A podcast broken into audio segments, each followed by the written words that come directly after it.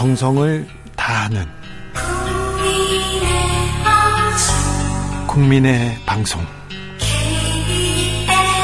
KBS 주진우 라이브 그냥 그렇다고요.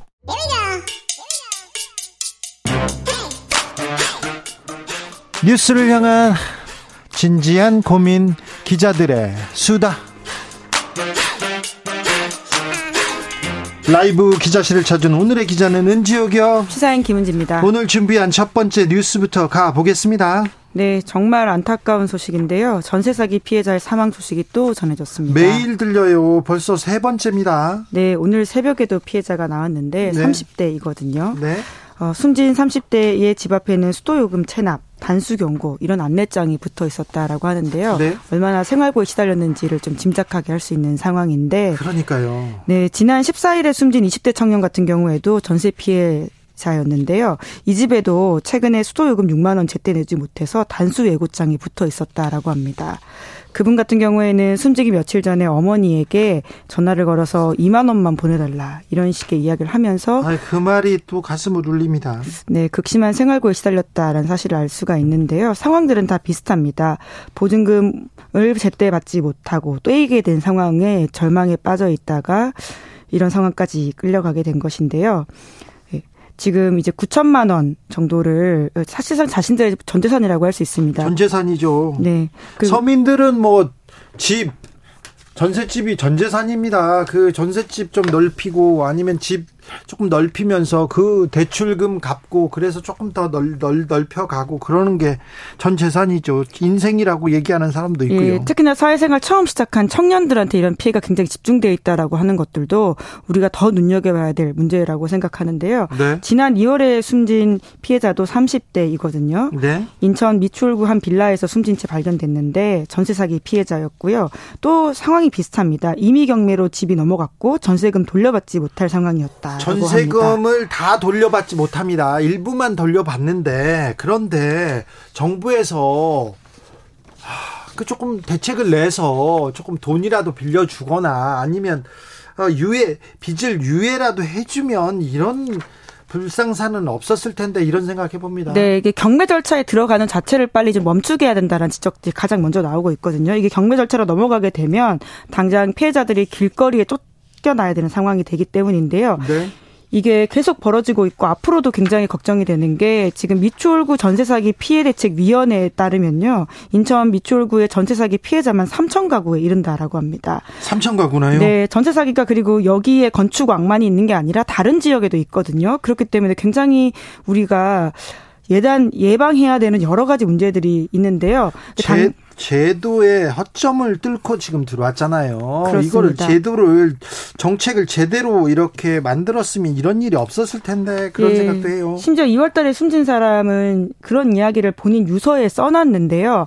정부 대책이 굉장히 실망스럽고 더는 버티기 힘들다면서 저의 이런 결정으로 이 문제를 꼭 해결했으면 좋겠다라는 식의 정말 안타까운 내용도 쓰여 있었습니다. 경매로 이렇게 넘어가면 바로 쫓겨나나요? 네, 그런 상황이고요. 그렇기 때문에 경매 절차를 우선은 좀 멈추게 해야 된다라는 특별법 만들어야 된다는 이야기 나오고 있습니다. 네.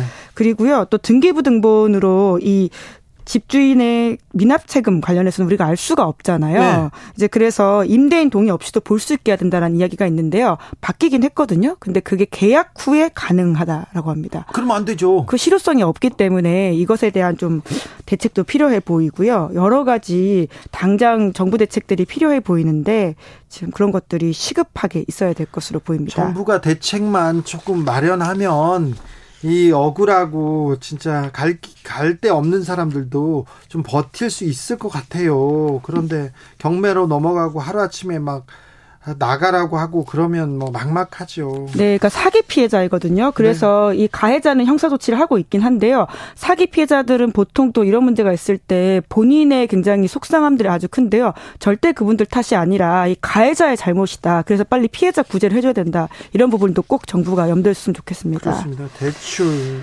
그리고 또 대출금 유예 이런 방식도 좀 있지 않을까 그런 생각해 봅니다. 이게 실질적으로 그분들을 도와주는 길 같습니다. 네, 정말 남의 일 같지가 않습니다. 다음 뉴스 만나볼까요? 네, 검찰의 특수활동비가 공개될 예정입니다. 네, 대법원에서 결정 났어요. 났어요. 네. 공개하라고. 네, 대검찰청이 2017년 1월부터 2019년 9월 30일까지 지출한 특수활동비 공개해야 하는데요.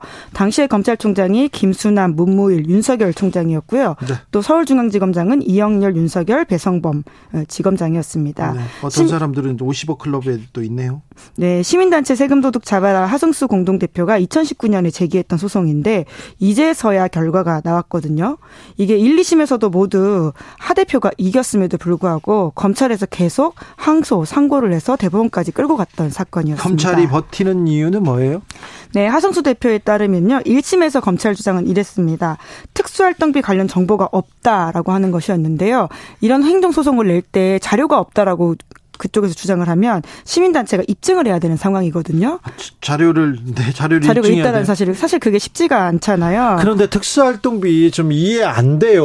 어디 그런 돈이 있어요? 그냥 그 그냥 봉투에다 막 주고 뿌렸고 막 그런 돈이지 않습니까? 네. 어, 어디에 썼다고 그 명시하지 않아도 되는 그런 돈입니까? 네, 1년에 100억 가까이 된다라고 하는데요. 100억이나요? 네, 근데 이제 검찰에서 그런 식으로 이야기를 했었는데요. 하성수 대표 말에 따르면 거짓 주장이었다고 합니다. 네. 왜냐하면 네.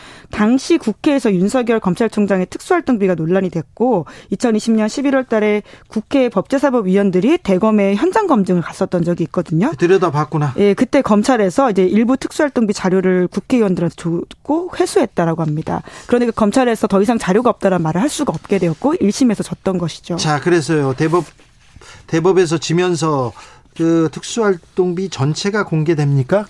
어, 전체는 아니고요. 상당 부분 공개가 되긴 합니다. 특수활동비, 특정 업무 경비 집행 정보, 증빙 서류, 업무 추진비 지출 이런 것들인데요. 하지만 집행 일자와 금액, 장소 이런 것들이 나오지가 않게 됩니다. 뿐만 아니라 사용자의 이름, 참석자 숫자 이런 것들도 공개 대상에서 제외가 됐거든요.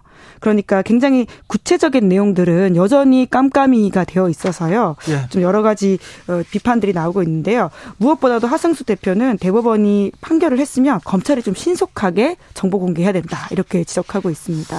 검찰의 특수활동비는 조금 이해가 안 가는 대목이에요. 아니 범죄 범죄 수사하는데 무슨 무슨 이렇게 검은 돈이 필요한 것도 아니잖아요. 보통은 왜? 국정원과 같은 국가 안보와 아주 깊게 관련되어 있는 이런 블랙 요원들이 쓰는 돈이라고 알려져 있거든요. 그렇죠. 네. 그런데 무슨 검찰에서 특수활동비 그리고 기관장의 특수활동비 이런 거 줄이자는 얘기는 왜 안 하는지 국회의원들도 이렇게 명목 없이 막 쓰는 돈 있잖아요. 그런 돈 다 줄여야 될 텐데 국회의원들도 특수활동비가 있죠. 그렇죠. 네. 네. 여러 가지 지점에서 특수활동비 부분들은 좀 더 우리 사회를 투명하게 하는 지점에서 들여다봐야 되는 것이 있을 것 같습니다. 정치 개혁, 선거 개혁 하면서 정치인들 또 국회의원들 이런 거 투명하게 하겠다, 이런 특권 내려놓겠다 이런 얘기가 없어요. 국민들 너무 우습게 보는 거 아닌가 이런 생각합니다. 권우철 님께서 열심히 사는 사람들이 삶을 포기하는 사회. 그런 사회가 되는 것 같네요. 부자는 세금 다 깎아주면서 정부는 뭐 합니까? 이렇게 얘기합니다. 마지막으로 만나볼 뉴스는요? 네, 한국인의 soul food 뭐라고 생각하십니까? 김치죠, 김치. 네, 뭐 김치란 답도 가장 압도적일 수 있는데요. 네. 저라면 단연코 라면을 좀 꼽고 싶습니다. 라면하고 좀, 아, 좀. 합이 좋죠, 김치가. 아, 그렇죠. 근데 저는 좀 고민했어요. 뭘까, 이렇게. 외국에서 여행 가고 그러면, 하, 며칠만 지나면 한 끼 먹어야 되는데 뭘 먹을까 이렇게 하는데 아, 라면 못 이기죠. 네, 이게 사실 라면은 한국의 원조는 아닌데요. 인스턴트 라면 원조 일본이라고 꼽을 수 있습니다. 그렇죠.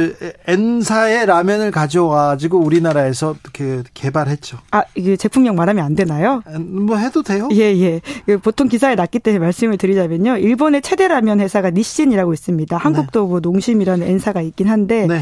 예, 그 위상이 바뀐 현상들이 최근에 벌어져서 좀 재밌어서 들고 온 뉴스인데요. 네. 그 한국의 볶음면 네. 이거 말해도 되나요 브랜드? 아, 해요 뉴스에 나왔는데 뭐. 네네 볶음면을 그대로 거의 뺏겼다고 할 수 있는 일본의 라면이 나와서 굉장히 눈길을 끌고 있는데요. 옛날에는 우리가 사실 한국에서 일본 거 많이 뺏겼습니다. 그 새우 과자 있지 않습니까? 일본 가면 그대로 있어가지고 제가 깜짝 놀랐어요. 감자 과자 있지 않습니까? 그대로 있어요. 어떻게 근데 어떻게 이렇게 어, 봉지까지 뺏겼나 했어요. 근데 요즘 요즘은 안 그러거든요.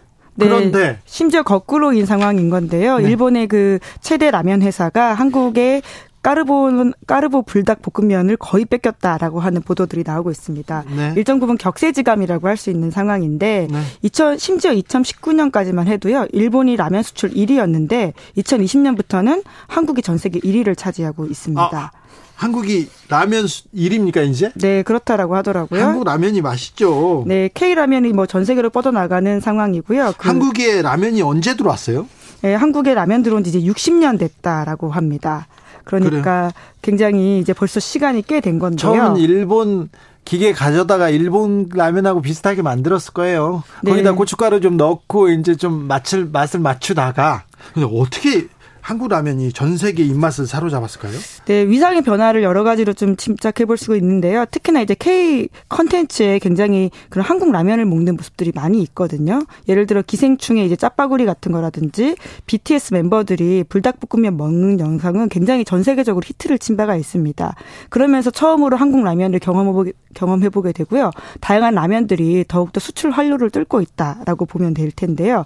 최근에 역대급 기록을 해서요. 올해 1분기도 라면 수출액이 2억 800만 달러 라고 합니다. 아니 그런데 한국 라면 매울 텐데 아, 괜찮나요? 네, 근데 여기에 들어가 있는 한국 라면은 단순히 매운 라면만 있는 게 아니라 뭐 이렇게 까르보나라 맛이라고 하든지 짜장 맛이라고 하든지 좀 다양한 것들이 들어가 있긴 합니다. 아, 네. 한랄 라면도 있다라고 하고요. 한랄 라면요? 예. 오, 놀랍네요. 라면 좋죠. 예, 바뀐 이상들을 느낄 수 있는 뉴스여서 한번 들고 와봤습니다. 우리의 소프트 파워를 실감할 수 있게 된다고 할까요? 네. 예. 라면 좋죠. 네. 네. 라면 먹자고요. 네. 시사인 김은지 기자 함께했습니다. 감사합니다. 네, 고맙습니다. 교통정보센터 다녀오겠습니다. 유하영 씨.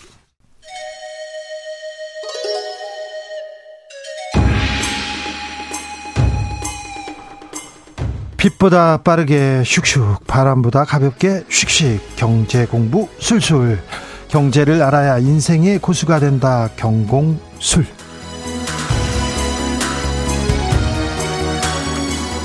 경공술 주진우 라이브 경제 선생님은 KBS 박종훈 기자입니다. 어서 오십시오. 네, 안녕하세요. 네, 봄 봄날 잘 지내고 계십니까? 네, 요즘 뭐 날씨가 그래도 많이 좋아진 것 같아요. 네. 요새도 책 쓰시고요. 아니요, 요즘만 일이 회사 일이 너무 바빠서 그래. 정신 아, 없습니다. 네. 책 내주셔야죠. 네. 요새 조금 뜸하신 것 같아요. 제가 한번 네. 찔렀습니다. 어, 이거 물어보고 싶었습니다.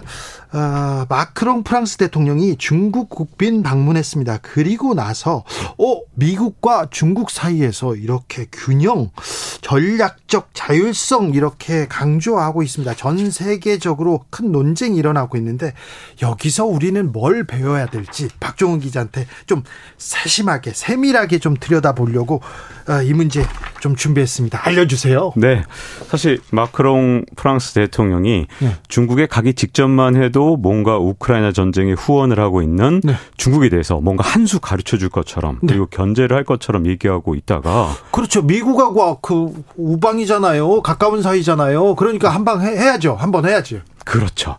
그래서 큰 소리 땅땅 치고 가길래 네. 뭔가 변화를 이끌어내고 돌아올 것인가 이렇게 기대를 했었거든요. 예. 근데 마크롱 대통령이 이 중국을 방문한 다음에 이 돌아오는 과정에서 이 완전히 중국에다가 온갖 선물을 준 셈이 됐거든요. 그래요? 네, 온통 뭐 특히 대만에 관련돼서는 아, 대만의 상당히 위험한 발언처럼 네. 보이는 것도 했고요. 그리고 이 미국에 대해서도 오히려 경고 목소리를 미국에 냈는데 이 미국의 신하가 되는 것은 피해야 된다. 예. 우리는 미국과 동맹이라고 해서 속국이 아니다. 뭐 그렇죠. 이런 얘기들을 했단 말이죠. 굳이 중국 갔다 와서. 네, 그렇죠. 그래서 이게 언론에는 제가 보기에는 조금 프랑스에 대해서 조금 잘못된 게 있는 것 같은데 그냥 마크롱 대통령이 중국으로부터 엄청난 선물 보따리를 받았기 때문에 네.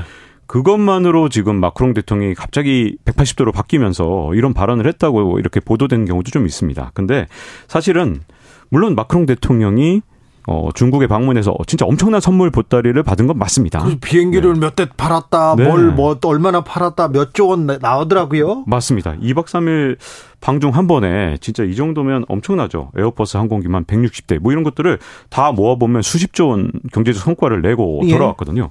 근데 이렇게 선물 받고 그냥 보답으로 중국에 이렇게 유리한 발언을 했다, 이렇게 보기보다는 예. 제가 보기에는 중국과의 관계에서 미국하고 이제 묘한 관계 속에 저는 프랑스가 국익을 위해서 네. 자기 국익을 챙기기 위해서 가장 먼저 그걸 챙기기 위해서 어 미국한테 자기들의 몸값, 즉 프랑스의 몸값을 높이기 위해서 지금 같은 발언을 했다. 그래서 네. 단순하게 선물이 아니라 앞으로 미중 패권 전쟁에 상당히 영향을 많이 미칠 만큼 어 중요한 어떤 행동의 변화, 네. 태도의 네. 변화가 생겼고 이로 인해서 앞으로 패권 전쟁의 판에도 상당한 영향을 미칠 거로 보여요. 그래서 이 미중 패권 전쟁에 우리는 어디로 가야 되는지 프랑스 보고 좀 배워보자, 공부해보자 해서 지금 박종훈 기자가 오늘 강의를 해주시겠습니다. 사실 지금 상황을 조금 이해를 좀 해야 되는 게 미중 패권 전쟁에서 중국이 결코 유리한 상황은 아닙니다. 왜냐하면 중국이란 나라가 원래 전체적으로 경제 성장의 한 70% 정도를 투자에 의존하고 있거든요. 네. 소비는 한 30%밖에 되지 않습니다. 네. 나라 크기에 비하면 상당히 투자 의존도가 높은데요. 근데 문제점은 최근에 부동산 경기도 워낙 안 좋고 지방 정부는 지금 뭐 파산 직전이다 보니까 이 내부에서 투자할 돈도 없고요. 네. 더군다나 미중 패권 전쟁으로 미국이 야 중국에다 투자하지 마. 그러니까 우방국들이 투자를 지금 멈칫 멈칫하면서 지난해 이 투자 성장률이 막 줄어드는 모습을 좀 보였었거든요. 네. 자, 이렇게 어려운 상황에서 중국이 위기를 타개할 어떤 파트너로 저는 유럽을 생각했다고 보고요. 그래요? 네. 그러면 유럽이 좀 더 이상하지 않습니까? 음. 중국은 어, 워낙 지금 현재 다급한 상황이었으니까 누구라도 손을 잡아야 되는데 유럽 손을 내밀었고 근데 유럽이 중국 손을 왜 잡았을까요? 이 부분이 저는 굉장히 중요하다고 보거든요. 예. 자, 이 트럼프 전 대통령 때 사실 유럽은 그동안 미국에 진짜 쌓이고 쌓이고 진짜 며칠만큼 맺혔던 거죠. 네. 왜 그러냐면 아니 어떻게 보면 유럽은 미국의 아주 중요한 우방인데 트럼프 대통령이 어떻게 했느냐 매번 유럽을 상대로 뭐 무역 제재를 한다든가 이런 식으로 나왔거든요. 네. 그래서 바이든 대통령이 당선됐을 때 유럽에서는 정말 기대를 많이 했어요. 야 바이든 대통령만 이제 제대로 좀 자리를 잡으면 네. 이제 미국하고 벌어졌던 관계가 좀 가까워지지 않겠느냐 네. 기대를 네. 했는데 바이든 대통령이 취임하자마자 만들었던 예를 들어 대표적인 게 오커스잖아요. 이게 호주의 앞 글자 AU 따고 이렇게 영국 따고 미국 따고 이렇게 해서 앞 글자를 따서 만든 게 오커스. 근데 이 세 나라 보세요. 호주, 영국, 미국. 자, 유럽 대륙이 볼 때는 야, 앵글로 섹슨 니들끼리만 서로 모이려고 그러냐? 유럽 대륙은 이제 안중에도 없는 거야? 기분도 나빴겠죠. 아하. 근데 더 중요한 게 있습니다. 이런 오커스 동맹을 통해서 미국이 무기를 팔아먹기 시작한 거예요. 네. 예를 들자면 호주 같은 경우는 원래 어, 잠수함 계획을 프랑스하고 했죠. 맞습니다. 프랑스랑 디젤 잠수함을 47조 원.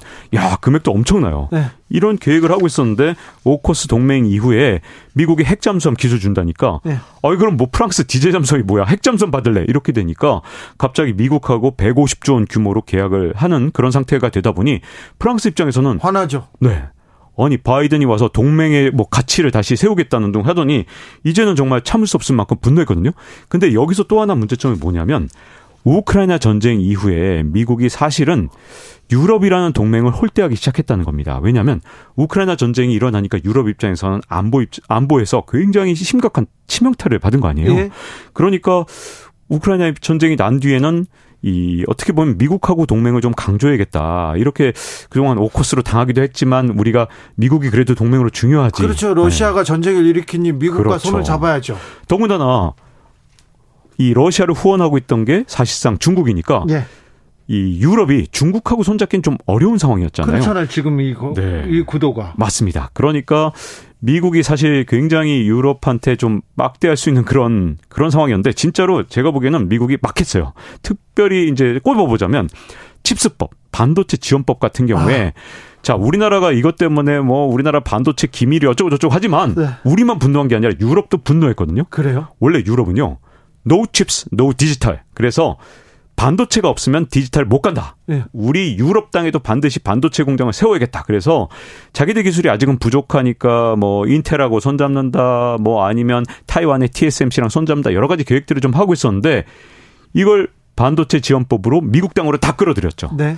자, 이것만 해도 그래도 유럽은 좀 참았을 거예요. 왜냐하면 반도체가 자기들이 어차피 포기한 분야였으니까. 근데 유럽이 차세대 먹거리 산업으로 생각하는 가장 중요한 산업이 바로 앞으로 신재생 에너지 그리고 2차 전지거든요. 예. 근데 미국에서 IRA를 내세우면서 인플레이션 감축법이란 이름으로 웬걸 모든 앞으로 2차 전지나 전기차 공장 미국에서 팔아먹으려면 즉 미국에서 지원금을 받고 싶다. 그러면 그건 전부 다 미국 땅에 지어 이렇게 네. 말한 거잖아요. 네. 사실상 이게 세금을 깎아준다는 얘기지만 네. 결국 따지고 보면 지원금을 준다는 거니까. 그러니까요. 네. 그러면 미, 어 유럽도 우리나라도 화나지만 유럽도 화가 났을 것 같아요. 그런데요. 맞습니다. 프랑스보다 독일이 좀 화났을 것 같은데요.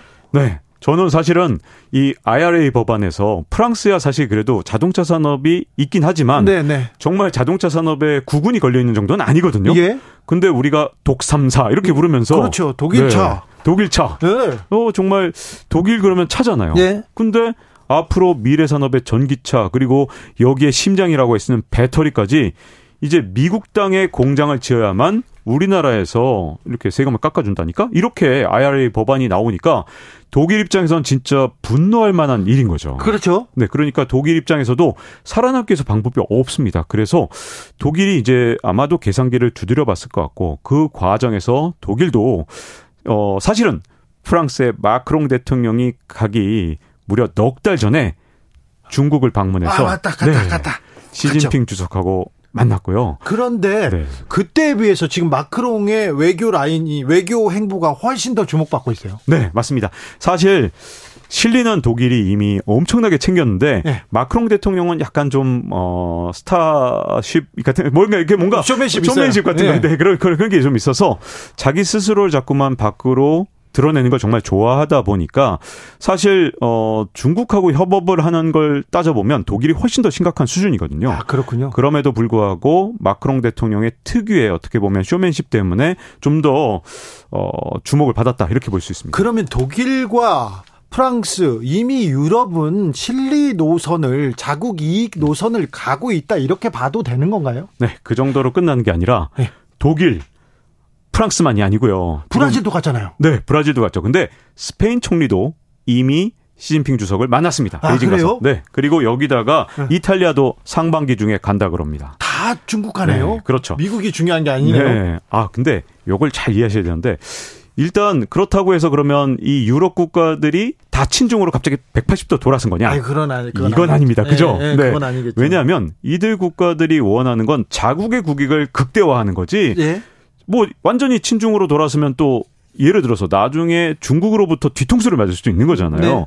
이런 나라들이 지금 묘하게 양다리를 거친 것처럼 행동하는 가장 큰 이유는 원래 이렇게 우크라이나 전쟁이 일어난 다음에 패권 전쟁의 구도가 미국과 중국, 러시아 요 구도로 굳어지면서 사실은 유럽 지역이 완전히 끌려다니고 그리고 어떻게 보면 미국에서는 자꾸만 야 패권 전쟁의 칼이 되라니까 너희들이 우리를 위해서 나를 위해서 이렇게 칼 노릇을 해줘 이러면서 이 동맹의 희생을 상당히 강조해와 강요해왔거든요. 네. 근데 이렇게 중국하고 양다리 거치게 되면 이제 어떻게 될까요?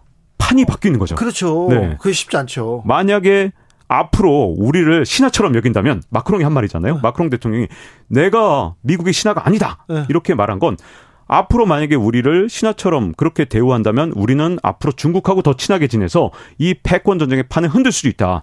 우리를 잘 대해야 될 거야. 우리 처, 우리를 더 이상 칼 취급을 하지 말고 동맹답게 대우해 달라. 이렇게 요구를 이렇게 중국하고 등거리 회의를 하면서 네. 미국한테 요구를 하고 있는 거죠. 미국도 그러면 어이구 참 함부로 할 수 없게 됐는데 자 스페인도 가고 독일도 가고 함부로 할 수 없는데 우리나라는 미중 패권 전쟁에서 일본도 그렇고 우리나라는 미국만 보고 있는 것 같습니다. 일본도 그렇진 않죠. 일본 같은 않아요? 경우는 네, 최근에 아주 깜짝 놀랄 만한 소식이 있었잖아요. 일본 그렇지 않습니까? 네. 원래 우리가 이 사실 러시아가 우크라이나 침공한 뒤에 이 제재를 하기 위해서 러시아산 원유는 60달러 이상으로 사주지 않기로 했죠. 예. 근데 깜짝 놀랄 만한 사실이 바로 보도가 됐습니다. 어, 일본이 러시아산 원유를 69달러에 사준 게 드러난 겁니다. 아, 이런. 네. 이건 러시아가 앞으로 이렇게 석유를 비싸게 팔지 못하게 해서 전쟁 비용을 마련하지 못하게 하고 네. 우크라이나 전쟁을 빨리 끝낼 수 있도록 그렇죠. 서방이 단결해서 한 거잖아요. 네. 근데 69달러에 왜 사줬지? 하고 봤더니 놀랍게도 일본이 천연가스를 대량으로 엄청나게 싸주, 사, 사주는 그 조건으로 이 원유만 69달러에 1배럴에 69달러에 사준 겁니다. 네. 자, 이건 러시아가 뭘 원한 거냐면 야, 우리 천연가스 이렇게 대량으로 싸게 사고 싶어? 그래서 에너지 가격을 낮추고 싶지? 그러면 너는 서방의 일원으로서 지키기로 한 약속을 깨야 돼. 그렇죠. 그래야 우리 천연가스를 대량으로 팔아줄 거야. 예. 서방의 분열을 일으키기 위해서 사실은 러시아가 일본한테 요구를 한 건데 네. 일본이 놀랍게도 69달러에 이걸 사줬기 때문에 정말 미국에선 정말 충격받을 만한 일이고요. 물론 그렇죠. 일본이 사전 협의를 했다는 등 나중에 후속 보도가 나오긴 했습니다만 네, 네. 아니 그러면 이제 우리나라는 왜 지금까지 이렇게 비싸게 중동산 천연가스를 사고 있나요? 우리도 천연가스 가격이 올라갔고 지금 난리도 아닌데? 우리도 러시아한테 사면 되잖아요. 러시아에서 사면 당장 우리 한전 적자 같은 거 훨씬 줄어들 텐데요. 네. 왜 일본만 그렇게 하는 거죠? 그러다 보니 지금 이 동맹의 균열이 그냥 단순하게 유럽 쪽에서만 일어난 게 아니라 어떻게 보면 미국의 가장 우방이라는 일본조차도 흔들리고 있는데 그 이유는 뭐냐? 전부 자국의 이익을 극대화하기 위해서 지금 등거리 외교에 나섰다 이렇게 볼 수 있는 거죠. 그럼 우리는 어떻게 해야 돼요? 우리는 지금 왜 등거리 외교, 자국 이익 외교 그런 게 왜 안 합니까? 하이든님께서 외교에 배신이 어디 있습니까? 국익만 있을 뿐이지 그렇잖아요. 사실 전 세계를 가장 깜짝 놀라게 한 건 2022년에 각국의 대중국 수출 실적입니다. 네. 어, 우리나라나 독일이나 대중국 수출이 2022년에 전년 대비로 늘어났을까요? 줄어들었을까요? 줄었죠. 엄청나게 줄었죠. 독일도 줄었죠. 6%가 줄었고요. 그 우리 무역 수지 적자의 거의 네. 대부분 거기서 나오는 맞습니다. 우리나라는 지난해 한 11월 정도에는 한 30% 줄었거든요. 네. 근데 이렇게 엄청나게 2020년에 줄어든 이유 물론 중국 경제가 안 좋았던 것도 있지만 또 네. 하나는 탈중국의 대열에 어쨌든 모범생답게 그렇죠. 우리가 낀 거예요. 네. 근데 문제점은 2022년에 미국의 대중국 수출은 미국 역사상 사상 최대치를 기록했습니다. 아니, 우리한테는 중국한테 가지 말라고 하고 중국 공장 가지 말라고 해놓고 자기네들은 하고 있는 거 아니에요, 지금? 저는 그래서 독일이 지난해 11월에 시진핑 주석이 3년임을 하자마자 가장 먼저 찾아간 가죠. 이 유럽 정상이 누구였냐? 독일 쇼츠 총리였습니다. 예. 왜 가느냐? 아니, 2022년 수출 실적을 봤더니 대중국 수출이 우리만 엄청나게 줄었지. 네. 봤더니 미국은 사상 최대치를 기록해요. 이제 봤더니 우리만 칼끝 노릇을 했구나. 그래서 사실은 지난해 독일 경제가 진짜 어려웠었거든요. 네. 근데 이렇게 칼끝만 할 게 아니라 어쨌든 뭐 패권 전쟁 한다고 그러고 이런다 하더라도 우리 국익은 지켜가면서 해야겠다라는 생각에서 숄츠가 먼저 뛰어간 게 아닌가. 아, 우리도 이렇게, 이렇게 쫓아가야 되는데 대중국 지금 적자 지금 심화해서 우리 지금 적자가 다 거기서 나오는 거 아닙니까? 근데 미국의 테슬라도 중국에 대규모 투자한다고 합니다. 네. 나름대로 미국에선 다 투자하고 있네요. 그렇죠. 이렇게 엄청난 수출 실적을 냈던 가장 큰 이유는 미국 기업들이 사실은 철수를 우리보다도 덜 한 부분이 있고 그다음에 이 어떻게 보면 이 투자도 지금 현재 끊임없이 이루어지고 있는데 대표적인 게 테슬라에서 메가팩을 만드는 ESS 이거 친환경 시대에 굉장히 중요한 에너지 저장 장치거든요. 네. 이 공장을 어디다 세웠느냐? 상하이에 세우기로 했습니다. 그러니 어떻게 보면 다른 나라들은 탈중국하라고 해놓고 미국이 진짜 하고 있느냐 수출 실적이나 이런 걸 보면 전혀 하는 것처럼 보이지 않거든요. 자 그러면 우리나라는 지금 현재 어떤 상황이냐? 네. 탈중국 한다고 한 다음에 어 어쨌든 우리나라에서 이제 이 말을 번복했다 말았다 했지만 중국이라는 나라가 원래 그런 말을 꺼내면 약간 끝까지 괴롭히는 그런 스타일이잖아요. 그러죠. 뒤끝 네. 있어요. 중국. 뒤끝이 있습니다. 어, 사실 이 대국으로서 하려면 사실은 본인 스스로가 대국이 된다고 하려면 아우, 이러면 안 되는 거죠. 아우 좀 네. 어, 이런 거는 네. 어, 약간 조잔한 이런 네. 면이 있습니다. 확실히 중국. 근데 문제는 이제 어쨌든 그러다 보니까 우리나라로부터의 어떤 이 수입 대체를 아주 빠른 속도로 하고 있습니다. 네. 그래서 어 한국으로부터 수입하던 그런 반도체 장비나 이런 것들의 수입 대체가 진짜 빠른 상황인데요. 이럴 때일수록 우리 대한민국이 지금 어쨌든 이 주워 담을 수 있느냐 아니, 아니냐 이걸 봐가면서 전략을 세워야 될 텐데 사실 중국 시장을 다시 회복할 것이냐 전략을 세워야 됩니다. 이 뭐 미국도 아직 대중국 수출이 뭐 사상 최대치를 기록할 정도면 우리도 끝까지 미중 패권 전쟁에 우리가 칼 끝이라 하더라도 네. 수출은 해가면서 하든지 이게 전략 1번이죠. 네. 또 다른 전략은 예를 들어 진짜로 탈중국 할 거면 중국을 대신할 그런 대체 시장을 확실하게 찾아놓고 아, 거기로 수출해야겠죠. 쉽지 않잖아요. 시간도 걸리고 맞습니다. 그래서 중국을 버릴 수는 없지 않습니까? 우리가 경제를 생각하면 맞습니다. 근데 이 작전 2번의 경우에 그러려면 중국 대신 다른 어떤 시장에 수출이 크게 늘어나야 할 텐데 그 정도 시장이 유럽 네. 통째로 먹거나 아프리카를 네. 통째로 먹어야 되는데 그게 가능합니까? 더 심각한 걸 제가 말씀드릴 텐데요. 봐, 봐 보세요. 1월 달에 어 중국이 어, 중, 대중국 수출이 우리나라가 30% 정도 급감을 했죠. 네. 근데 아세안 지역에 대해서 수출이 20%가 급감을 했습니다. 우리가 탈중국은 한번 거론한 적이 있었지만 네. 우리가 탈 아세안을 거론한 적은 아유, 없잖아요. 없죠, 없죠, 없죠. 그래서 어떻게 된 것인가 봤더니 우리가 대부분 경제 활동을 미국으로 다 이제 시선이 다 쏠린 거예요.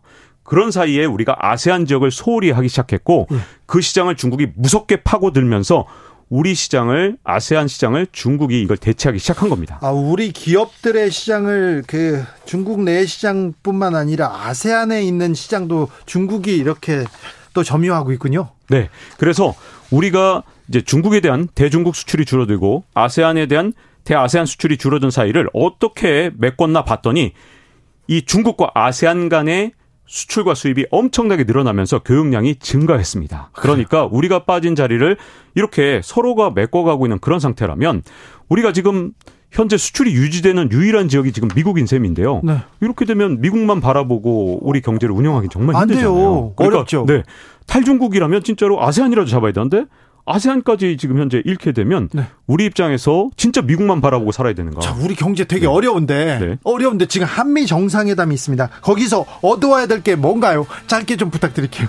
네. 사실 이제 프랑스나 아니면 독일이나 전부 자국이 갖고 있는 레버리지 예. 이 지렛대를 이용해서 자국의 이익을 극대화하고 있는데 우리도 갖고 있는 자산 진짜 많습니다. 네. 그걸 활용해서 이제 진짜 외교다운 외교를 해야 될 것 같습니다. 아유, 자국 이익이 제일 중요하죠. 이것보다 더 중요한 게 있습니까? KBS 박종훈 기자와 함께했습니다. 감사합니다. 네, 감사합니다. 저는 내일 돌아오겠습니다. 주진우였습니다.